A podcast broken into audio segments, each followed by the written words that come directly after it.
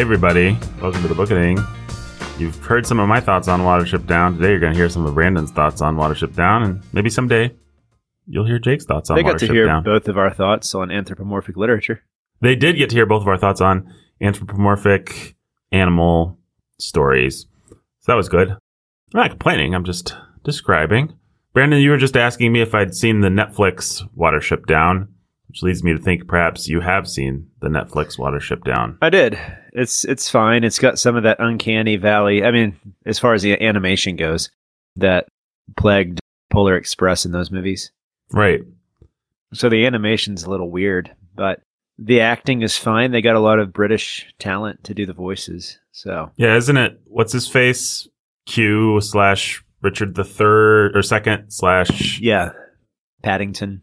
Paddington. Yeah, what is that guy? Ben White, White Whishaw. Yeah, I think he plays Fiver. That would make sense. He'd be a good fiver. So I mean, Richard the Second is kind of a Fiver, right? Yeah, exactly, exactly. Kind of a dreamy jerk. Things Yeah. work out better for Fiver than they do for Richard the second. That's true. I'm just pulling up the cast because I remember it being quite good. Yeah, it's James McAvoy as Hazel. Oh, interesting. Okay, maybe Ben Whishaw's not in there. Okay, it's James who play- McAvoy as Hazel. Who plays All star cast here. Nicholas Hoult. Okay, he's kind of like he's kind of like a Ben Whishaw. Yeah, yeah, he's he's very similar as Fiver. John Boyega as Bigwig sounds like He actually does a good job as Bigwig's voice. okay, good. I, I just think he's a little young for the part. Uh, Somehow his voice comes across as almost like that one. Oh, who's the the guy that was in the Dark Tower movie? The uh, oh, that guy, yeah, that guy rocks. That guy would be perfect for Bigwig. that's that's who he comes across as. That's who I thought his voice was at first. Good. So- Well, that that works well then. What what is that guy's name? That guy. Uh, he plays Luther in, in the hit British series Luther, and he's in all kinds of stuff, and I can't remember his name right now. He's a great actor. He is. A, he's a wonderful actor. Was he one? Was he one that became famous because of The Wire? Yeah, I think so. I mean, They were thinking of him as being the next uh, James Bond. They were gonna break. Yeah, people like to talk about him. We know Yeah. everything about this guy, but we don't know his name. Yeah, he's got a birthmark on his left foot. Oh, come on. What is this guy's name? Everybody knows this guy's name. He's in the new Suicide Squad movie, kind of taking over for. Will Smith. yeah, it's Will Smith. Brendan's a racist.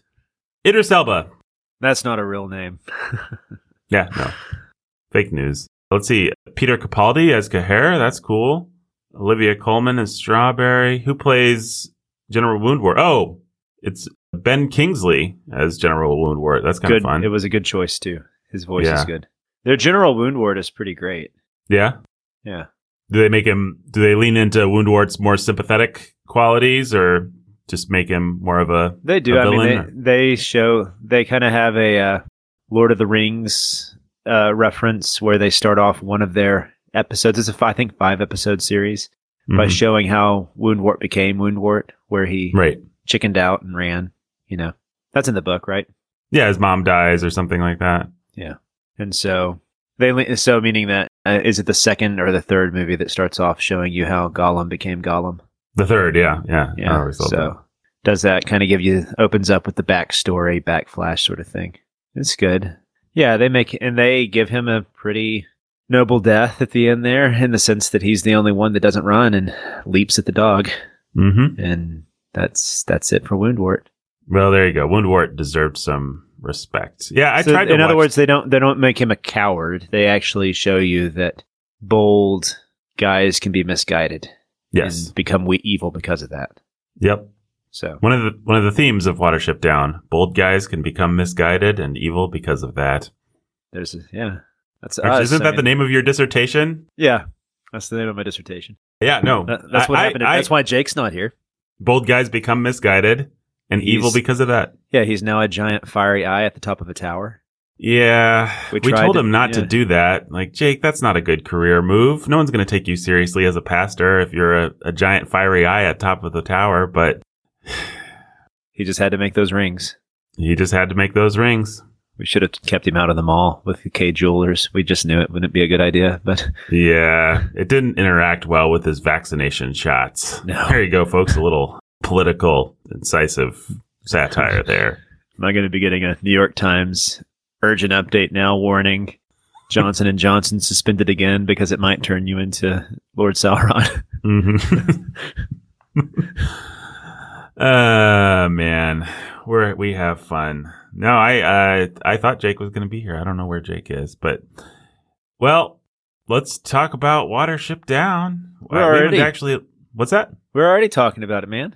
Well, let's talk about the book Watership. So uh, the series, the only other thing I'll say about it is I really wanted to watch it after reading the book, and then I sort of watched some clips or a trailer or something, and it just looked like the animation was pretty crummy, and that was what turned me off of it.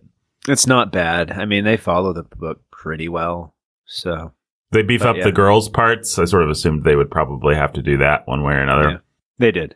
They added a couple female characters. They removed some characters. I mean, as one has to when telling a cinematic version of anything. Yeah. You know, you got to make Faramir into a coward. Yeah. Well, maybe I'll watch it some, one of these days. I mean, Meredith also read Watership Down and loved Watership Down. So, Yeah. I mean, we would both enjoy a good movie adaptation. I've never seen that 1970s creepy looking thing. Did you guys Uh, ever watch that? No, I never have seen that. Yeah, Friend of don't know if ours, Aaron Jones, he he swears by it, but I never have watched it. Yeah, the people that love that movie, it's one of those that the people that like it tend to really like it, but there are I've other seen- people who can't even get through five minutes of it. I've seen bits and pieces of it, but yeah, Richard Adams famously did not like that movie for what, whatever that's worth.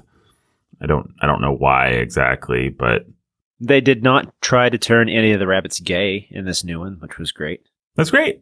Since every single thing we watched the movie, The Mitchells versus the Machines, only to have some stupid twist at the end where she's a lesbian. So don't Right. watch that. Uh, It's fine otherwise. And then you have all these idiots with Luca trying to turn them into homosexual icons, and yet I didn't pick up on any of that while watching the movie. I really enjoyed it. No, yeah, it's it's, like a good old fashioned Swiss Family Robinsons, not Swiss Family Robinsons, like Huck Finn and Tom Sawyer. That's what I yeah, meant. it's it's it's a cute little movie. I liked it too. It's not Pixar's Well, best, but it's fine. Yeah, yeah. it made us. fine. It inspired. You guys did an episode on it, didn't you? Mhm. Did you hate it? No, no, no, no. You're Okay. you're you're lining up with this. Luckily, Okay. Whew. You're, you're going to come out with your barbs. Well, uh, guess what, Brandon? what was I going to say? Oh, it inspired me to make trenette al pesto with my daughter Alyssa. oh yeah, and how'd that go? Was it? It was really good. It is. I mean that that I love it when a movie like that can make you hungry. Yes. Ratatouille does that too. Yeah, but then you try Ratatouille and you're like, eh, yeah, okay, fine. It, a number of things like that make me hungry, and then when I actually have the thing, it doesn't really pay off. Like Turkish Yeah. delight is famously really gross, in my Yeah. humble opinion, at least. Never had it. You've not had Turkish delight? Mm-mm. Well, for one thing, it's more savory than sweet, which was a surprise to me. And maybe if I'd known that going in, it would have been better. For another thing, as I recall, it's one of those kind of almost Spanish tasting things where it's just, You sure you didn't go to Taco Bell and just buy yourself a taco? you know, now that you mention it, I went to the premier Spanish restaurant and bought this premier Spanish food and thought it was Turkish delight. and thought it was Turkish delight. You went A taco the- from Taco Bell. yeah. I love a taco from Taco Bell. I love a lot of things from Taco Bell, but just a Yeah. taco from Taco Bell is Simple, straightforward food. Yep. A simple, straightforward food. Simple, straightforward three or four trips to the bathroom that you take. Well, here we are talking about water, Watership Down. What'd you think about that? Watership Down, the novel. I was really let down because there were no water ships. Yeah, there's no watership, and we're going to take this book down. I thought I thought it was going to be like a submarine naval story, watership down. Yeah, Really looking forward to some rabbits and their navy uniforms. Unfortunately, this wasn't written by the Green Ember guy, so I thought it was going to be a sequel to Black Hawk Down, and Yeah. Watership was going to be another helicopter that was going to go down in the midst of Somalia, and then we were going to see Ewan McGregor operating on some guy's leg without any equipment, like digging his hand into the guy's knee. Hey, I will say that so far I have received no heat for the mild comments we've made about Green Ember. So Good. Maybe it's not as beloved as no, I think it people like it. I just think maybe we were fine they're, they're just used to having, us being in having the small criticism that we had. Yeah. It's a terrible piece of garbage, and That's only not- white supremacists read it. Okay, yeah, sure. It was Charles Manson's favorite book. Right, When he died, they found it under his pillow. right. So These are all Brandon's opinions. I, I think Green Ember is just great. Anyways, let's lean into that some more. So your question we can't was, get some comments about it. yeah. So your question was the Watership Down. Watership Down, Brandon. What is your general thought on the novel Watership Down? We we were finally getting to it. We we haven't actually just you know discussed. We've talked about context and different things, but we haven't just. Well, actually, have we said context? Have we said baggage? What's your baggage with Watership Down? I actually don't have much baggage with Watership Down. The the same. So he's been on an episode before. Actually, I think Andrew Henry, friend of mm-hmm. ours, he was on the special episode on that Ray guy, Bradbury. like Ray He did some Bradbury. Yeah, stories, so yeah. people have heard him before. He was talking to me Sunday about Watership Down, and my, I was telling him the same little brief story. My grandparents had a Reader's Digest series at their house, and they had a book called Rabbit Hill. And I think I don't. I haven't ever looked it up. I think it's a ripoff of Watership Down, but maybe not. Maybe it came before. Hmm. Do you know anything by it? It's by Robert Lawson. Hmm. Oh, the winner from 1945. So this definitely was before. Robert Hill by Robert Lawson. Anyways, it kind of, I, I didn't love it when I tried to read it. Of course, I was trying to read it when I was in the middle of like my Dickens Tolstoy phase. So yeah, definitely was well before. So this was before. It's not a ripoff at all. I just pulled it up. There's this giant rabbit leaping over a house with a big goofy grin on his face on Yeah, the well, vintage cover of this book. It's like Harvey. Yeah, yeah, the exactly. best, the best rabbit story of all time. Harvey Um, combined with Godzilla. And what's that creepy one with the guy wears this terrifying Donnie Darko? Oh yeah, yeah. Um, top three, top three rabbit stories. Donnie Darko. What was the one Harvey. you just said? Harvey. Yeah, And Roger Rabbit. and Roger Rabbit. Obviously, the the top three most wholesome rabbit stories. Yeah. Run Rabbit. that would be the other. The Rabbit series. Nothing to do with rabbits. No, I was confused by that as a child. That's a book where it would have been improved by rabbits. That's a book that would be improved by Netflix turning it into a bad Uncanny Valley. Actually, no, that would be horrifying if they did the Polar Express version of Updike. Hot take. John Updike should have remained an essayist and never tried to write fiction because he wasn't any good at it. He's just so. What's the nice word for this? He's just so navel gazing. I just can't stand it. No, I actually- sex- I- his sex stuff is so tawdry. I read the Rabbit series back when, and I, I just think he's not a very good ri- fiction writer. I think he should have stayed away from it. Yeah. The I was the reading, and this is a total tangent, but I, I was reading an essay, which I meant to drop in Slack for you guys, about the death of the male outrageous novelist figure. Like, we don't have Norman Mailers anymore. We don't have John. Updike's. The last one that we really had was the guy that wrote American Psycho, Bret Easton Ellis.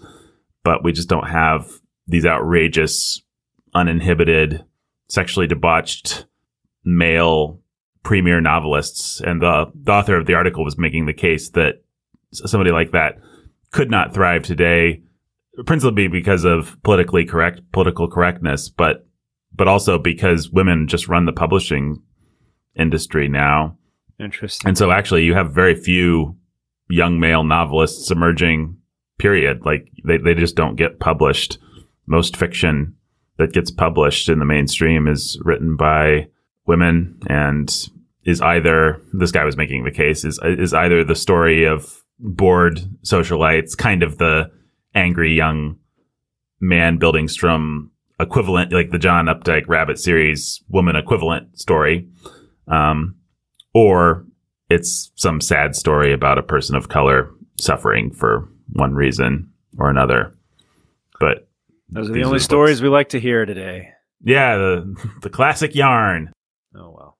So he- he- what he was really arguing was that the young, the angry young man Bildungsroman, I think is what he said, is dead. Yeah. It's a really encouraging time to occasionally aspire to want to be a fiction writer, isn't it? It's a, it's an absolutely, you know, it actually reading that article made me re-aspire in some ways because I was just like, you know, if they're not letting any, if the gatekeepers are completely locking us out, then that means we either need to find our own sort of out there way, you know, underground, whatever way to do it. Or if somebody can make it through, they would really pop because there's no competition. You know, if you're just the Yeah. angry young man guy who actually makes it, then you'll be up on the pedestal by yourself because no other angry young men are making it through right now. So there you go. there you go. All you angry young men who want to write angry young men Bildungsromans. Can I just try to write something good and get it published? No, no, Okay. that's that That's that dumb. died somewhere in the mid century, well, mid twentieth century, I think. po- poetry. That's definitely almost the case. Unless you want to go to the conservative magazines and nobody reads those. well, now my good friend Brandon Chastain got published in a conservative conservative Well, uh, magazine. well, what I'm saying is like the gatekeepers of what people, the gatekeepers of poetry are not looking towards that. So The guy in this article was actually arguing that you can find great talent on Twitter, just writing Twitter threads or on chintzy blogs and things. Like you can find the people who would be the Henry Millers or the Norman Mailers or the, does, does not surprise me. Yeah. and, and they just kind of occupy a, a lot of what he was arguing, a lot of the cream of what we think of as kind of the red pill actually just 10 or 20 years ago even would have been heralded as the new mailers or millers or whatever. And I'm not a huge fan of Norman Mailer or Henry Miller or really any of those guys. Well, I think that a lot of those guys, they were, so they were all students of journalism. So I've really gotten into, a, I don't know if I should say this, a David Foster Wallace kick, Mm-hmm. simply because his essays are amazing. Yeah. I don't recommend all of them, but he was a very good essayist. And I've become pretty, Eh, I've just become a student lately of the personal essay. I really have enjoyed it and how it works. And I never really respected it as an art form until recently. And he was a master of it. He's really good. Like his essay on the cruise ship is one of the funniest things I think I've ever read, even though it is obviously hyperrealism and the stuff that made Foster Wallace Foster Wallace. Right. Anyways, all that to say, a lot of these angry young white guys, like I think Updike, were meant to they they had the journalist mindset and they tried to then apply it to fiction and it didn't quite work for them. Right. So I've never enjoyed Mailer. I've never enjoyed Updike. I've never enjoyed Foster Wallace, to be honest, any of their fiction. But I think they were great essayists. Yeah, I'm trying to think who I actually like from that school. I mean, I don't really like the beat guys. I don't like Jack Kerouac that much. I know people love him, but I don't. I've just I don't know what my problem is. And then you get more into the mid mid century and late century. I mean, they've all loosely inherited Steinbeck, right? Right. But and Steinbeck was better than any of them at fiction writing. So Yeah, Steinbeck wasn't afraid to be cheesy. Yeah. And he wasn't allowed to be uninhibited in his sexuality in the way, I mean, he could have like, the thighs of women have lost their clutch or, you know, some cornball crap like that. But mostly Steinbeck's pretty tame by today's standards, at least. yeah, I don't know. Well, I I, think know. also part of it was it's really interesting to look at the history of so the and this was actually con, uh, one of the dissertation topics I was considering, but the history of the journal in America and kind of how that helped to crystallize a high art form, so that you had people that it was like this echo chamber, a whole bunch of narcissists writing for each other. Mm-hmm. And so all that Updike would have to do was like sneeze on a sheet of paper, and the New Yorker would publish it as a short story Right. even though like I had read one I, back when back when he was alive, I was getting the New Yorker and I read one of his short stories, and again, I was just struck by how he was not a very interesting fiction writer. Right. But all that to say, a lot of these guys came out of that desire to write that kind of fiction. In other words, they were trying to write for that crowd, Mm-hmm. and so even if they could write good fiction, I don't know if we'd ever know it because they were so set on trying to be the New Yorker stylists. Does that make Right. sense? Yeah. Um, so maybe Updike had a great novel in him if he would have just stopped being so insecure and caring so much about what the New Yorker thought of him. Well, what I'm trying to think now is whether he had a great short story in him. If so, I don't know it. But did did a short did like for example, Norman oh, you know, Mailer you know, actually sorry, you know who Yeah. actually is in that crowd and is actually okay, but is perverse? Philip? Roth. Yes. Okay, sure. Yeah. I have not read. I think I started Portnoy's Oh. Complaint one time. Dennis Johnson. Yeah, Dennis Johnson's pretty great. I mean, He's kind of his own thing, though. He's, he's yeah, exact- Dennis Johnson is just.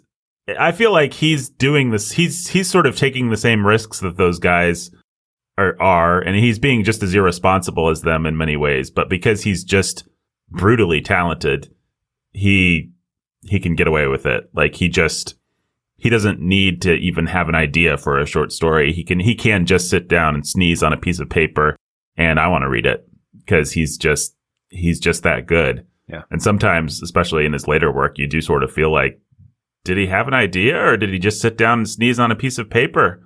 And, No, yeah, And then you say, who cares? All his novels are that way, like Tree of Smoke. I don't remember anything about the plot, but it consumed my consumed my. I'll just leave it at that. No, that I'm not going to leave it at that because that sounds consumed you- my time. yeah. What word was libido? what, what, what word was going to come after Yeah. that? consumed my time. Uh, I'm brutally yeah, talented with podcasting. right. Yeah. How'd you like that little phrase? Brutally talented. I should write. enjoyed that. I enjoyed. I should write blurbs for you know like brutally talented.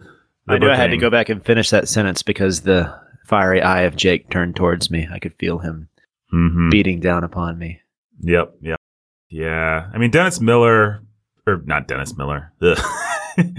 Hey, guy, Dennis Miller. Can you think of a worse novelist than Dennis Miller would be? I think I'd rather read a Donald Trump novel.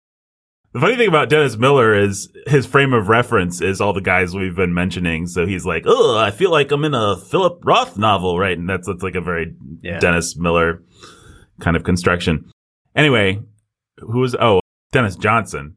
Dennis Johnson to me just operates as a series of aphorisms or something like that. Like it's the, it's the individual lines and the individual moments. And at the end, I don't know that they add up to much. Like you don't, No, they don't. You don't take anything away from it. You don't even really remember what the story is for the most part. There are some exceptions to that, but if you remember the the little Well, that's because that- yeah, Dennis Johnson was kind of a poet at heart, and so more what mattered was the meaning and this the image.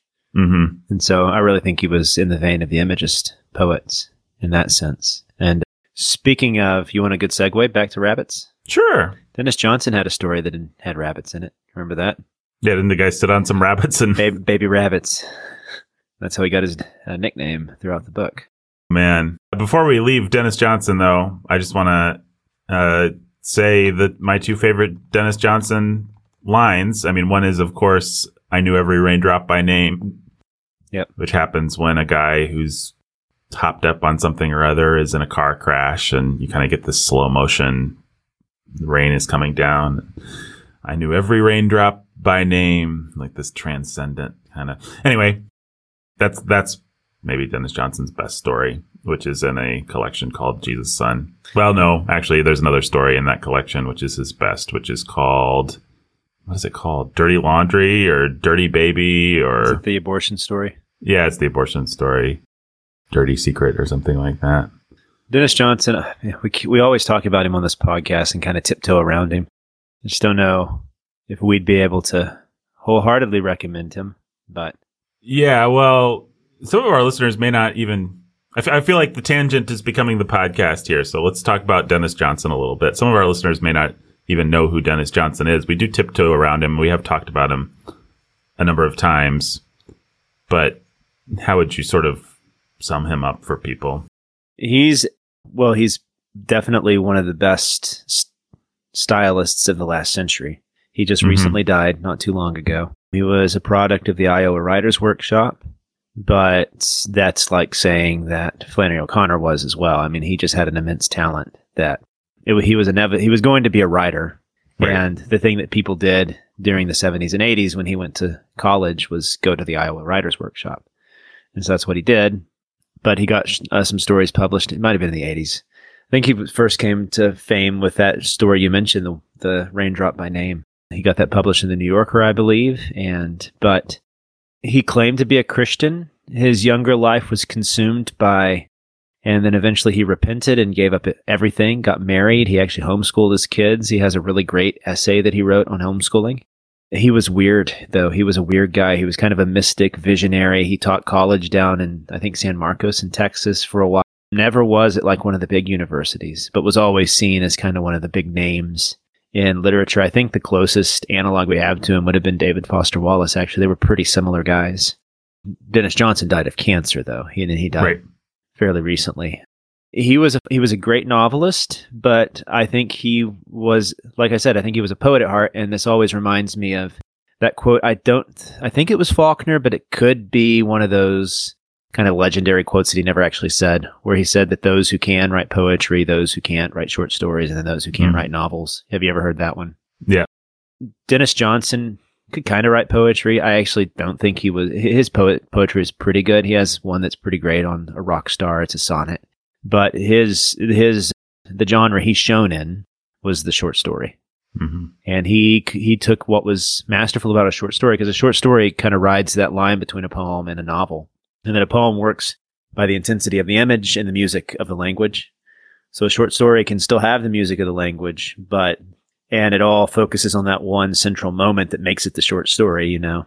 So you have Mhm. to build up everything so that one moment kind of takes on all the meaning of the story and it uh, crystallizes around that. And he was just he was great at that, and he could take that little moment and make it feel like it had a whole lot of meaning, and it was due Mhm. to his style, due to the cleanness of his style, but also what you see with a writer like him too. Unlike some some writers try to hide their voice, hmm but you can definitely tell Dennis Johnson when you're reading Dennis Johnson. Right. It's just he's got his own style, and it's really hard to categorize something like that, but he does. He just has his own style, and it is it's clean and short sentences, but he's got something that he does that's definitely his own thing. Well, that's that's the thing that's important for me is it's not it is often over the top and hallucinogenic in some ways, quite literally, but the style is very clean. It's like Hemingway on acid or something like that. It's it's not a lot of verbiage to achieve these Yeah. transcendent, hallucinogenic, poetic effects. Like when you think about the druggy kind of hippie writers, you think about somebody like Hunter S. Thompson, who was so over the top and so self obsessed and so verbose. Yep. And a good writer in his way, but very purple, as we like to say. Dennis Johnson was never purple. He always was a really careful, considered wordsmith. You could tell, yes, exactly. You could tell. Yeah, what I was going to add is that he cared about the way his music, the, the music of his language. Mhm. He was very aware of that, which is why I say he like rides the line between poetry and short story. There are some writers that you just know care about the way that the sound of the words plays off the images that they're building. You know, C.S. Lewis to an extent was that kind of writer. Uh, Yeah, I think he was. Think, think of the Weight of Glory. I I mean, there's just a rhythm to the way he writes. And so Dennis Johnson, there's a rhythm to the way he writes, and I appreciate that.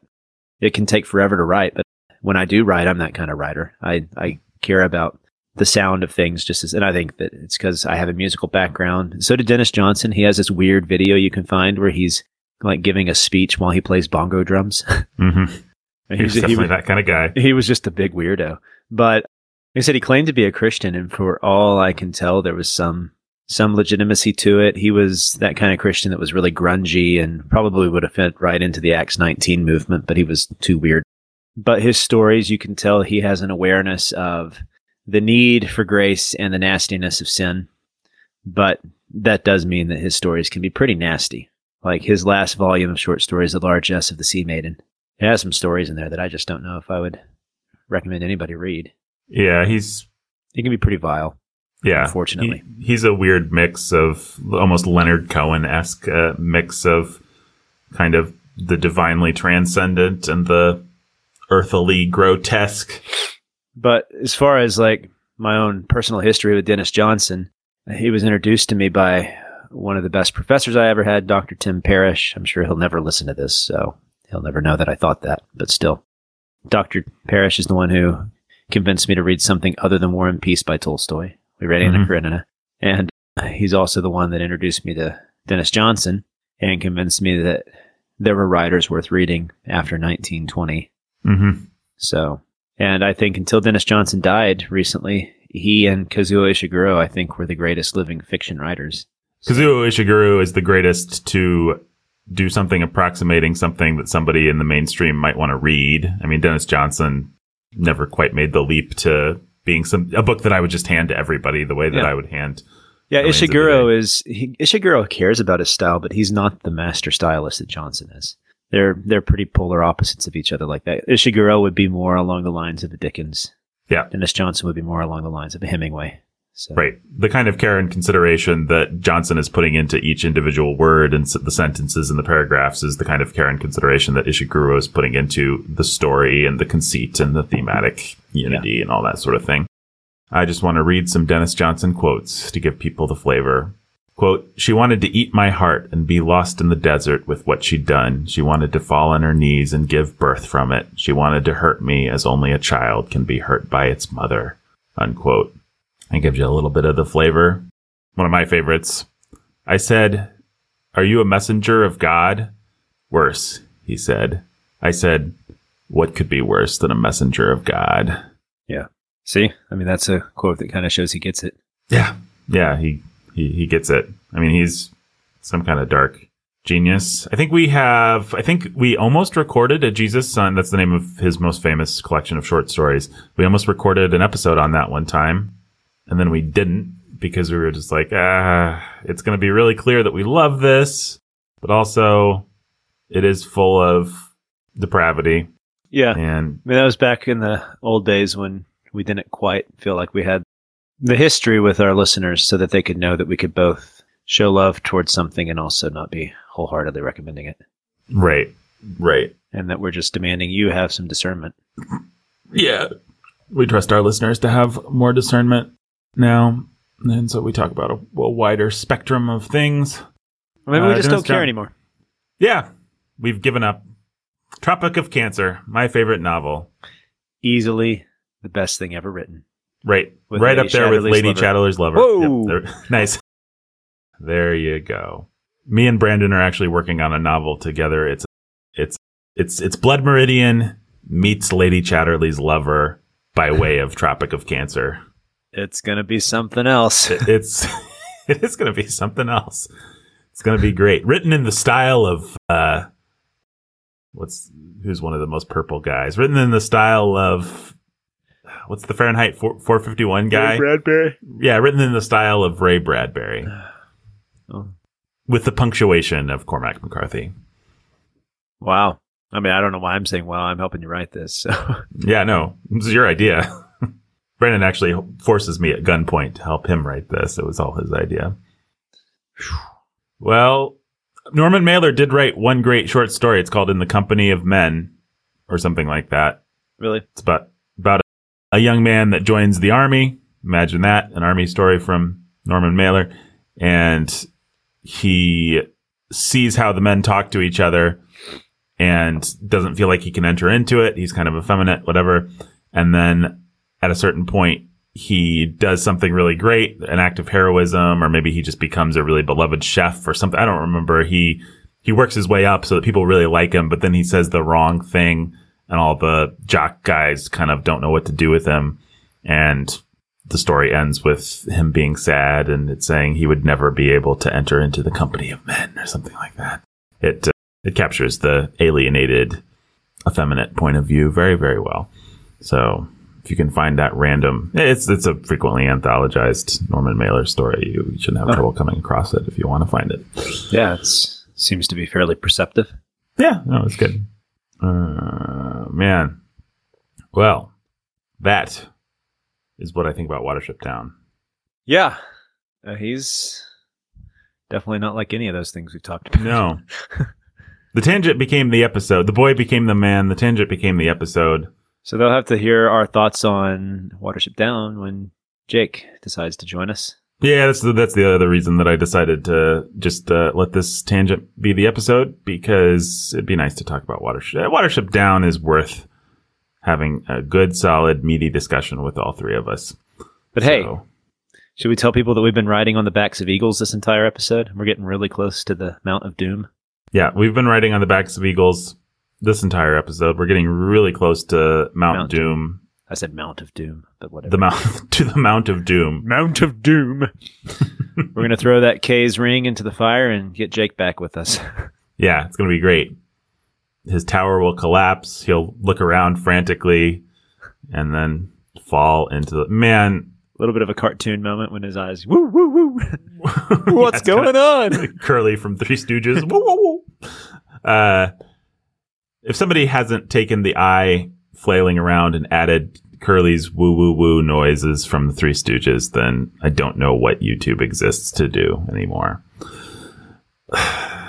yeah, Peter Jackson's lame conceit of the eye as being a, a literal eye on top of a tower is uh, one of the sillier things from those movies. I, I must say, I must say. But I think we litigated all that last year when we did all of our Tolkien episodes. We I wish I could find. I can't Yeah. find this essay about the death of the angry young man's Bildungsroman, Huh. but I would love to find it. And the, the interesting thing was actually that this guy that wrote the essay, the essay, uh, The SI. this guy had graduated from the Iowa Writers Workshop, so he was he would and he said it was a pretty sexist like what you would expect culture when he went through it even 10 20 years ago but that that had all really really changed just within I mean he pegged it as being the last 20 years that women had just completely taken over the publishing industry. Oh, I know how I might be able to find it. Never mind. I don't know how I would might be able to find it. Well, Brandon, any more thoughts about whatever we were talking about today? If anybody wants to know, School is Out is the name of the essay from Salon by Dennis Johnson. If you want to go get his thoughts on schooling. Nice. So, And they're good. yeah, I I mean, it's fine. It's, it's a good way to get his style of essay writing. And he was a pretty good essayist. So, Cool. Well, I'll tell you what. Why don't we? I really hope next week, folks, that we will be back with a full Watership Down episode, and then I hope uh, you know we get, we'll get one or two of those, and then I hope we'll get some full episodes on Book of the Dun Cow coming up. Quite an int- interesting novel. And have you read Book of the Dun Cow yet, Brandon? yeah, I've started it. Pretty I'm not- interesting. Done with it yet. and that is why you listen to other podcasts, not this one. No, that's why they listen to this podcast. Okay, where am I going? What am I doing? Oh, I'm pulling up our patrons. Patrons? Yes. Well, I'll tell you who the new patrons are. We don't have any actual new ones, but let me just rehearse the old ones here. Uh, what am I saying? What did that even? uh, Sorry, folks. What a waste of your time the last 30 seconds were. I'd like to apologize. Those words, those were just basically, I was reading the patron list, looking at it, and words were just coming out of my mouth that didn't really go together into any sort of coherent form. So, this is what I'd like to do. I'd like to first remind you of some of our new patrons, Brandon. okay. We've got like, eh, we'll start with Annie. Are you okay? Get your gun. She's kind of settled into a classic at this point. I don't Are think you she's. okay, Annie? Do you got your gun? I hope she's got her gun. I hope she does. Flight of the Valerie, obviously. Da-da-da. Thor Ragnajosh. These are all kind of old hat at this point. I mean, great hat, but old hat. Thor Ragnarok. That rock guy is pretty funny from that movie. Yeah, that rock guy's hilarious. He's got some. He's got some good lines. I like Taika Waititi's sense of humor, or whatever that guy's. We got Stephen dot dot dot. We got Peglodon. We got Christopher the Flower Hulk. We got Lady of the Crystal Lake. We got Ian the Death Dathomirian Lord of Death. That's awesome. We got what's that? That's a great one. We got a man in possession of an Emily is in want of nothing. We got Emily Nightshade, the haunter of dreams. Whoa. Very dark gothic name that. We got all about the Benjamin, baby. Yeah, yeah. Those are the new ones. Newish ones. All the old ones, you know who you are. Yeah, you know who you are. You're people like Robert Around the Lovebirds, the Artful Anthony Dodger, Little Anthony Cigar Store, the Immortal Tulsa E, Jimmy Beam and Little Annie Oakley, Lily of the Valley, Andrew and Esther the Lovebirds, the Keith Master, David's Mighty Men Trucking, John and Jill and Little Baby Max, Jay and Katie who are cold and love cheese, and also C.S. Lewis, including Yep. Of Faces, Ah. Fairy Princess of Wonder and Happiness Mother Beth, Yep. Consul Prime Adam, Nathan Yeah. Not Me, Ryan the Red Avenger, and Judith of the Ladies of Justice, DJ Sammy G, Benny and Dan and Tiberius, Eric and Catherine from Yon Window Breaks, Professor and Lady X, Lavender's Green, Dylan Dylan, Lavender's, Blue, Lavender's green, Dylan, Dylan, I love you too. Noah Constrictor, Maricheap, the Yep. fair and fragrant maiden Chloe, Anthony was cold and hates life, liberty, and the pursuit of cheese, Jujitsu Jeffrey, the Texas Ranger, Rachel, Rachel. Rachel. Midnight Ninja Ellen, Return of the Jedediah, Jay of Rack and Ruin, Timothy the Rider at Dawn, Eric and Kate the Camp Champ Kings who are warm and love bees, Matty, Matty, Matty, Matty, Matty, Matty, Matty, Matty, Matt, Matt, Matt. Batman, Sweet Jamie Sunshine, Tyler the Keeper of Eternal Darkness, and Laura the Keeper of Eternal Light, Cold Steel Cody, Jacqueline the Librarian, Barbarian, John Bombadillo, Bomb Diggity, and Captain Tennille, his mate, Saxophone Alex, the other saxophone Alex, and Dubstep Danny, Ryan the Terror of Texas, and Erica of the Cream and Crimson, who no longer are stuck in the cold. Please send cheese just the same. Ben Solo and Kylo Ren, John the Cosmic King of Chaos, Matthew Yep. the Mind Flayer, and that leads us all the way back into Annie. Are you okay? Get your gun. Nice. Well done. But you got any got any more? We love our patrons, and if you'd like to be one, go to patreon.com forward slash the booking. Got any more literary thoughts to share, Brandon? Any random tangents to go on? Anything you've been reading recently or No. thinking really. about recently? Just want to talk about Watership Down. I do too, but no, that's what our listeners want to hear about. But Making them wait. We're making them wait. Sorry. It'll be it'll be worth it, folks.